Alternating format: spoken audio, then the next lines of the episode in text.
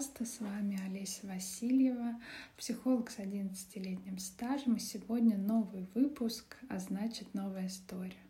Сегодня я хочу рассказать вам о понятии выученная беспомощность, которая часто э, предстает перед нами в психологии, на практике. И Э, когда мы думаем об этом словосочетании «выученная беспомощность», нам кажется, что это что-то такое грандиозное, глобальное, э, это какая-то всеобщая немогота, которая свойственна человеку. На самом же деле выученная беспомощность может быть очень фрагментарной, может быть такой отдельной ниточкой в душе каждого человека, а может быть несколькими ниточками, а, в которых уже взрослый человек, испытавший опыт в детстве чего-то, что он не может, особенно если ему об этом постоянно напоминали, то как будто бы внутри фиксируется вот это знание, что я чего-то не могу.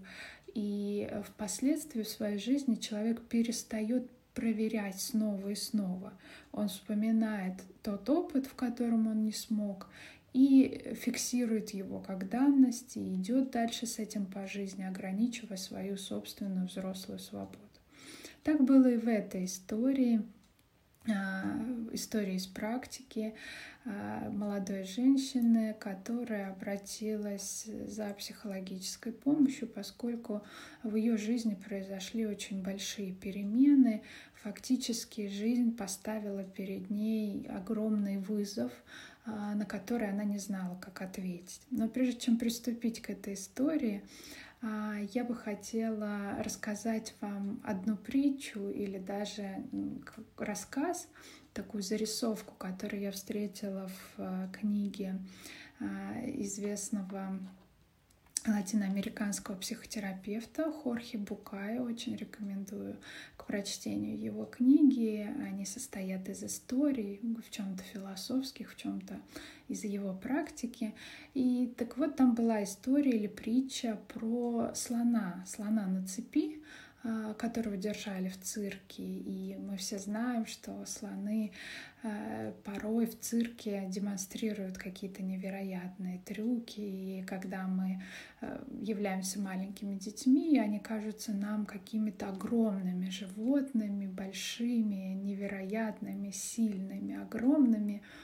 И э, эта притча заключалась в том, что после исполнения всех трюков этого огромного слона а, сажали на цепь, и после выступления он находился привязанный на цепи к маленькому колышку. И вся абсурдность ситуации и этого рассказа заключалась в том, что Э, этот колышек, да, эта цепь вполне подвластна огромному слону, то есть вырвать ее и пойти туда, куда ему нужно, ничего не стоит такому большому животному. Но слон этого никогда не делал, да, и остается вопрос, почему же он никогда этого не делал.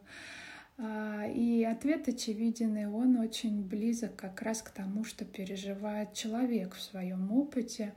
А, ответ заключается в том, что он просто так привык. Да? И когда он был маленьким, этот слоненок, его привязывали к этой цепи. И когда он был маленьким, действительно, эта цепь казалась очень а, толстой, сильной, а колышек большим. И маленький слоненок мог много раз пробовать вырваться а, из этой цепи. И у него не получалось просто в силу его размеров и возможностей на тот период. Но по мере взросления взросления он становился сильнее, но вот этот опыт того, что он однажды, а может быть и не однажды, а несколько раз не смог э, вырвать этот колышек, он запечатлился в сознании, и э, у животного появилось ощущение, что с этим справиться нельзя. Да, вот так на примере этой притчи выглядит выученная беспомощность. И также она выглядит и в истории человека. Понятно, что человеческое существо очень трудно привязать к цепи, держать его э, в течение всей жизни. Но эти внутренние цепи существуют у нас на уровне бессознательного. И э, с этим связана история, которую я хочу привести вам в пример в этом выпуске, э, только напомнив о том, что история носит собирательный характер и полностью соответствует э, сохранению правил конфиденциальности любых э, психотерапевтических зарисовок. Итак, э, молодая женщина, назовем ее Юлия, обратилась в связи с тем, что в ее семье а, происходили очень серьезные события. Ее муж, который гораздо старше ее по возрасту, а, пережил инсульт и находился в таком достаточно сложном состоянии, переживал а, интенсивную реабилитацию, в которой восстанавливал свою речь, свое движение руками, ногами и э, был вполне функционален в сознании, но не мог в таком состоянии продолжать работать. Его работа была достаточно ответственной и высокооплачиваемой, и, по сути, э, этот мужчина являлся основным добытчиком в семье, и весь доход, э, который он зарабатывал, как раз и э, приносил вообще возможность семье существовать. А, и с тех пор, как случился инсульт, а, такой возможности больше не было. И та э, способность да, зарабатывать, вести бизнес больше ну, не давалось да, ему. Основной акцент сейчас заключался в том, чтобы а, справляться и восстанавливаться, да, в том, чтобы восстанавливать свое здоровье. Были закрыты бизнесы, а, сокращен штат, и много всего свернулось в этой точке. И э, Юля обратилась э, в связи с тем, что она была на распутье и не знала, что ей дальше делать, поскольку э, она никогда не работала. Она вышла замуж за этого человека, очень его любила и как-то вот так у них изначально выстроилось, тем более, что а, мужчина был гораздо старше ее, что он взял на себя это обеспечение, и ему, у него хорошо это все получалось и удавалось, и все было вроде бы хорошо выстроено. В этой семье родилось двое детей, двое мальчишек, и Юля все свое время посвящала мальчишкам и была этим довольна. У нее не было потребности какой-то особой самореализации. Ее дети были как раз возможностью для ее реализации. И она, правда, много проводила с ними времени, организовывала им дни рождения, какие-то праздники. И все время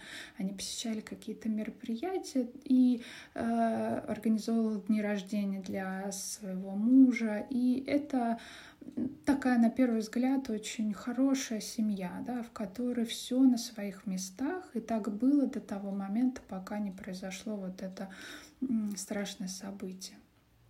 И мы начали работу, и э, ну, было очевидным, что Юле придется взять на себя вот эту функцию финансовую, поскольку был некий запас денег, э, которого хватало на определенный срок, а дальше нужно было принимать решение. Да? И если состояние здоровья э, не восстановится быстро, состояние здоровья мужа, то, к сожалению, да, придется ему ну, занять какую-то более пассивную роль и находиться большую часть дома и а, кто-то должен взять на себя вот эту обеспечительную функцию. И Юля была в растерянности, потому что она никогда не работала, она не знала, на что она способна. Она не закончила высшее образование, вышла замуж и э, решила, что то образование, которое она получала, ей не по душе. Она с легкостью оставила это и ушла в семью, в материнство. У Юли очень тесная связь э, с ее мамой. И мама такого достаточно непростого характера, как я поняла по рассказам Юли. И мама э, воспитала Юлю одна. А, Ее отец, Юлин отец, оставил э, семью, когда мама была беременна. И это большая травма и для самой Юли, и для мамы, поскольку никто не ожидал, что э, этот мужчина так поступит, и никто больше ничего о нем не знает. То есть Юля никогда не видела своего отца, не знает, где он сейчас находится. Она пыталась его как-то искать по имени, фамилии, но эти поиски не увенчались успехом, и все сошло на нет. И э, в силу того, что мама испытала такой огромный стресс, когда отец Юли ушел, э, мама осталась одна, без средств к существованию, да, фактически на пороге родов, и э, ей было очень сложно. Было очень сложно, и фактически сама мама заявляла о том, что хорошо, что в тот момент у нее была Юля. Да, через несколько месяцев Юля появилась на свет, и э, маме было легче, что она может вот пустить свою энергию в ребенка. И э, у мамы Юли случилась э, очень тесная такая симбиотическая связь, что, в общем-то, и нужно маленькому ребенку на первых э, днях жизни. Да? Но вопрос в том, что эта связь продолжалась, и когда Юле было три года, и пять лет, и дальше. Да? Э, маме так и не удалось устроить свою личную жизнь. Э, были какие-то отношения, но они не привели к каким-то долгосрочным отношениям. И э, мама вложила себя фактически в Юлю, но ей всегда было страшно, что Юля покинет ее так же, как это случилось с ее мужем. И э, Мама делала все возможное для того, чтобы этот свой страх чтобы с ним договориться, условно говоря, да. И воспитание Юли было в том ключе, что что она очень любит ее. Мама всегда говорила о том, что ее любит, но одновременно давала и другое послание. Да? Я тебя люблю, но ты без меня не сможешь. Я тебя люблю, но тебе лучше оставаться со мной, потому что мир небезопасен. Я тебя люблю, но а, я тебя защищу лучше, чем кто-либо, да. Э, в ее посланиях, конечно, проглядывается вот этот страх, да, только не покидай меня, я тебя люблю, только не покидай меня. А если вам знаком э, мультфильм или сказка про Рапунцель, да, вот там очень четко тоже видна эта история, да, когда колдунья закрывает девочку в высокой башне, и э, старается не выпускать ее, э, аргументируя тем, что мир небезопасен. Это было очень похоже на эту историю. Юля, правда, очень красивая женщина, чем-то напоминающая этот образ Рапунцель. И в итоге Юле удалось вырваться из-под такой опеки мамы только тогда, когда она вышла замуж э, и уже переехала в свою э, семью жить к своему мужу. Поскольку муж был гораздо старше ее, да, у мамы как-то появилось немного доверия, и мама смогла отпустить немножко свою дочь, но с огромными, опять же, опасениями о том, что доверять мужчинам нельзя, что они в любой момент могут подвести, оставить, бросить, и поэтому нужно думать а, о себе, создавать собственный тыл, основу, с которой всегда можно остаться. И как дальше, когда продолжилась наша работа с Юлей, э, Юля отмечала сама, что мама, наверное, оказалась права, да, что у нее действительно на момент, когда случился инсульт у ее супруга, не было никакого основания. Она не знала ничего про бизнес мужа, она не могла включиться туда, а, совершенно не понимая, что там происходит и как можно здесь это восстановить, помочь. Она совершенно не, не имела отношения ни к каким финансовым делам, оплатам счетов и так далее. То есть она была полностью абстрагирована от этого, этим полностью занимался супруг и всех все устраивал. И дальше вот случается такая ситуация, да, в которой как будто бы жизнь запрашивает э, вот эту силу Юли и ее возможности, и ее потенциал не только в материнстве, но в чем-то большем. Но э, внутри Юли остается вот эта вну, внутренняя цепочка и колышек, да, как у того слоненка, такая э, привязанность к знанию о том, что она как будто бы ничего не может да, потому что все время от мамы она слышала, насколько она хрупкая, насколько она уязвимая и чувствительная, и что она не выдержит а, этого несправедливого мира, и что отношения с мальчиками тоже ей не подходит, потому что мальчики могут предать. И таким образом мама, насколько долго могла, настолько она оберегала и охраняла свою дочь, якобы от столкновения вот этого злостного мира, тем самым обеспечивая себе да, какую-то гарантию от того, что она не потеряет свою дочь, как когда-то потеряла любимого человека. И вот эта выученная беспомощность, которая была бессознательным пластом нашей работы с Юлей, она проглядывала везде. Юля очень сильно сомневалась изначально, что она вообще что-то может, что нужно бросить все силы на то, чтобы восстановить мужа, и он смог вернуться к своим обязанностям, к своей работе. Но она никак не рассматривала ситуацию, что она может взять на себя не только заботу о муже, но и э, какое-то минимальное обеспечение семьи. А, и долгое время мы просто работали над тем, чтобы вообще это как-то представить, вообще это как-то вместить в свою картину мира, что так тоже бывает, да, что женщина тоже на что-то способна, что она может где-то оказаться полезной и за что-то получать деньги. Ей совершенно не представлялось возможным, что кто-то ей за что-то платит даже ее зарплату или оклад.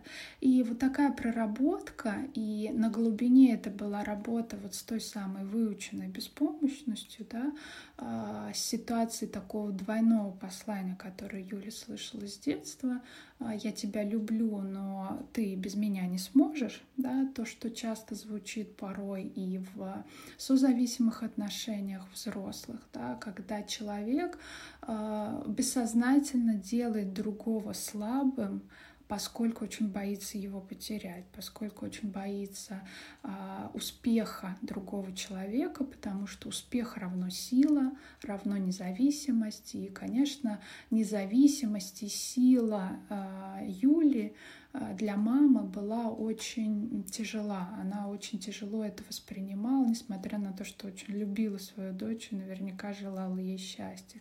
Но просто независимость, самостоятельность э, Юли означал риск для мамы да, снова остаться одной и снова потерять. То есть это были такие отголоски собственной травмы мамы, которые, с которой ей не удалось справиться. И дальше по крупицам восстанавливалась вот эта вообще внутренняя сила а, этой молодой женщины, очень способной, очень талантливой, очень привлекательной. И по крупицам собиралась вообще возможность попробовать снова — да, мы э, разворачивались к этому детскому опыту, смотрели, и действительно там как будто бы в этом детстве все говорило о том, что она не может, о том, что она не смогла тогда. Да, но э, дальше вся наша работа строилась на том, чтобы Юля смогла сделать новую попытку и снова проверить, а может ли она сейчас. И вот так маленькими шагами сначала Юле пришлось отказаться от помощи нянь, поскольку не было финансовой возможности. Затем э, ей пришлось отдать детей в детский сад, которые не ходили до этого э, в детский сад. Затем устроиться на Э, работу в колл-центр абсолютно с минимальной зарплатой. Э, дальше ей началось нрав... начало нравиться то, что она может пойти на работу, что это придавало ей какой-то важности, что она может как-то по-особому одеться, собраться и пойти, э, пусть специалистом колл-центра, но это это какое-то было совершенно новое ощущение для нее. А, да, дальше это было последующий, последующий карьерный рост в силу того, что а, Юля очень способна и начала она работу в колл-центре банка.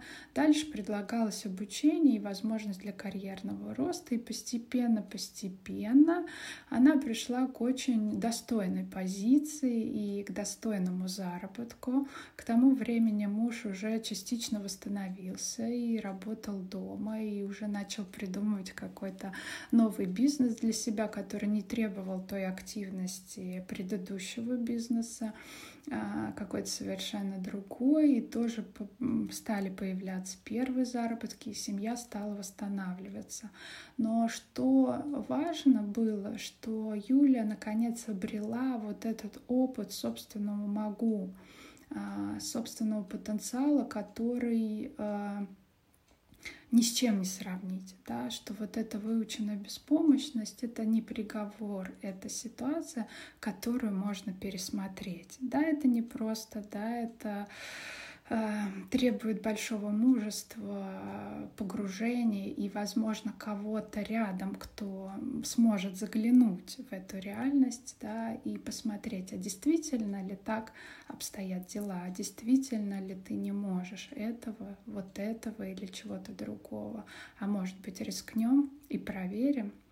И мы рискнули, и кажется, что-то получилось. Поэтому многое в жизни, в том числе наш прошлый опыт, можно пересмотреть, потому что, да, прошлый опыт может быть очень страшным, трагичным или травматичным или беспомощным, но он совершенно не диктует нам то, а, что мы выбираем сегодня.